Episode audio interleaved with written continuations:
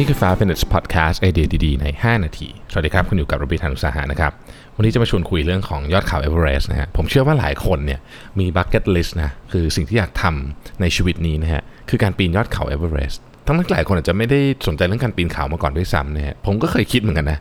จนผมเริ่มหาข้อมูลนะฮะ คือคือหาเล่นๆนะฮะยังไม่ได้คิดจะไปจริงหรอก แต่ว่าก็ค้นพบว่าโอ้ยมันยากกว่าที่เราคิดเยอะนะครับ ตอนแรกรู้สึกว่าเอ้ยมันอาจจะไม่ยากเท่าไหร่ แต่ในความเป็นจริงแล้วมันยากมากนะครับ จะเล่าให้ฟังนะผมเอาข้อมูลมาจาก CNN นะครับว่า ถ้าเกิดคุณอยากจะปีนยอดเขาเอเวอเรสต์เนี่ยคุณต้องทำอะไรบ้างนะครับอันดับแรกเนี่ยนะครับ จริงๆ การเดินทางไปยอดเขาเอเวอเรสต์เนี่ยสามารถไปได้หลายทางนะครับไปทางเนปาลก็ได้ไปทางทิเบตก็ได้นะครับอันนี้คือ2 2ทางที่คนนิยมไปมากที่สุดนะครับสมมุติว่าเราไปทางเนปาลนะครับแล้วก็บินไปกัดมาดุนะครับเสร็จแล้วเราก็บินไปต่อไปอีกที่หมู่บ้านหนึ่งนะครับแล้วก็ค่อยๆขึ้นไปทาง base camp ของเอเวอเรสต์นะครับ base camp นี่เราก็คงเคยได้ยินเยอะนะนะฮะว่ามันเป็นที่ที่เหมือนกับคนไปออรอเพื่อที่จะปีน เพราะว่าบางทีขึ้นไปถึงแล้วอากาศไม่ได้บ้างอะไรบ้างนะครับ ทีนี้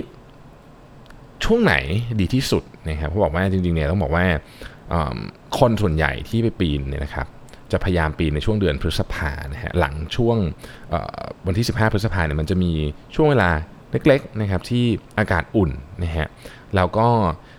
ลมที่มี ระดับสูงนี่นะครับอยู่บนลมที่เรียกว่า high altitude winds เนี่ยนะครับอ,อีกชื่อหนึงเรียกว่า jet stream เนี่ยนะครับ มันออกไปจากภูเขาอยู่แป๊บหนึ่ง ก่อนที่จะกลับมาใหม่นะฮะ อันนี้เป็นเป็นช่วงเวลาที่ดีนะฮะ ก่อนหน้ามรสุมต่างๆ เพราะว่าแน่นอนว่าพอถ้าฝนตกเนี่ย คนก็พยายามหลีกเลี่ยงที่จะปีน เพราะมันอันตรายนะฮะ มันลื่น เดิมทีก็อันตรายมากอยู่แล้วนะครับคำถามคือเราใช้เวลาในการปีนนานหรือเปล่านะครับนะฮะเขาบอกว่าโดยส่วนใหญ่เนี่ยคนใช้เวลาประมาณสัก2เดือนในการปีน ยอดเขาเอเวอเรสต์นะครับมันเริ่มต้นจากเดินทางไปที่ base camp เนี่ยนะฮะก็ใช้เวลาประมาณสักสองสัปดาห์นะครับ base camp นี้อยู่ 5,200 เมตรอืมจากระดับน้ำทะเลนะครับ หลังจากนั้นเนี่ยก็ต้องอยู่ปรับสภาพร่างกายนะครับ เพราะว่าร่างกายเราอยู่ในสภาวะที่สูงนะฮะอากาศน้อยเนี่ยก็ต้องปรับสภาพร่างกายนะครับ แล้วก็รอนะฮะรอสภาพอากาศดีนะครับ เราก็ถึงถึงเริ่มปีน นะครับถึงเริ่มปีนมันก็จะมีไปถึงแคมป์อื่นอีกนะครับแล้วก็จนกระทั่งไปถึงยอดเขานะฮะซึ่งต้องบอกว่าการปีนเนี่ยไม่ง่ายนะครับการปีนม o น t เ v อเรสที่ไม่ง่าย แล้วก็มีคนเสียชีวิตเรื่อยๆนะครับต้องต้องบอกว่ามีทุกปีนะฮะอันต่อไปที่หลายท่านอาจจะอยากรู้คือแพงหรือเปล่านะครับค่าปีนเนี่ยเขาบอกว่ามันมันได้ตั้งแต่อาจจะเสียตั้งแต่มาสัก 35,000 เหรียญนะครับคือประมาณ 1 ล้านบาทจนกระทั่งถึง 100,000 เหรียญคือประมาณ 3 ล้านบาทนะครับเริ่มต้นเนี่ยต้องมี permit ก่อนนะครับ permit จากรัฐบาลเนปาลหรือทิเบตเนี่ยก็ 11,000 เหรียญนะครับประมาณ 3 0 0แสนนิดๆนะครับหลังจากนั้นก็ต้องมีออกซิเจนนะครับอุปกรณ์ต่างๆนะครับอุปกรณ์นี่ก็ต้องมีเต็นท์มี sleeping bag มีบูสต์มีอ่อพวกเกี่ยวข้องกับการรักษาโรคต่างๆนะครับอาหารนะครับไกด์นะฮะอะไรอย่างเงี้ยเต็มไปหมดเลยนะครับ ซึ่งซึ่งก็เป็นค่าใช้จ่ายที่ค่อนข้างแพงทั้งสิ้นนะครับ ที่คำถามก็คือว่ามีมีมีคน ปีนเยอะไหมนะฮะปีปีหนึ่งนะครับปีที่แล้วเนี่ยมี permit ออกไป 381 permit นะครับแต่ว่า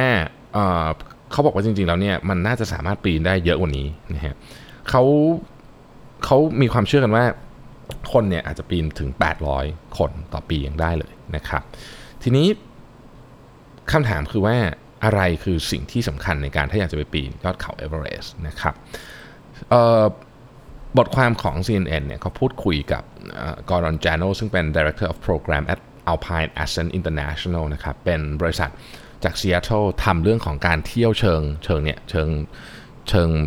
เที่ยวแบบ extreme นะครับก็คือเป็นเป็นจะเรียกเป็น expedition company ก็ได้ แต่ว่าเขาเน้นเนี่ยไปปีนเขาไปอะไรพวกเนี้ยที่มันแบบไปยากๆหน่อยนะฮะ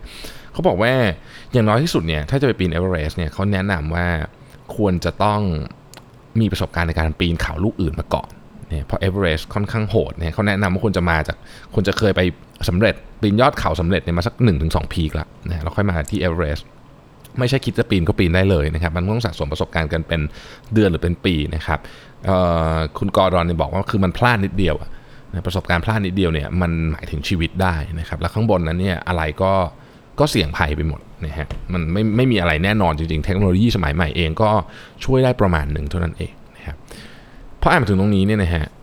น่าสนนาน่าสนใจว่าทำไมคนถึงอยากไปปีนยอดเขานี่เยอะมากนะผมคิดว่าพอเราผ่าน achievement ประเภทหนึ่งในชีวิตมา ความสำเร็จแบบนี้นะครับ ซึ่งไม่สามารถอธิบายให้ใครได้คือเงินก็ไม่ได้เสียเงินเยอะด้วยนะครับเอ่อาจจะมีรูปมาสักรูปหนึ่ง แล้วก็ที่เหลือคือประสบการณ์ซึ่งอยู่กับเราหมดเลยนะฮะผมคิดมันเป็นเป็นอีกเลเวลหนึ่งของของการตามหาสิ่งที่เราเรียกว่าความสำเร็จ definition ของแต่ละคนก็คงไม่เหมือนกันนะครับ ผมเชื่อว่า การปีนยอดเขาเอเวอเรสต์เป็นหนึ่งในหนึ่งในที่สุดเลยนะของของของการ challenge ชีวิตตัวเองนะครับ คือถ้าใครแบบไปไหวมีความสามารถไป แล้วก็คิดว่าไปแล้วกลับมารอดชีวิตเนี่ยนะก็น่าสนใจนะ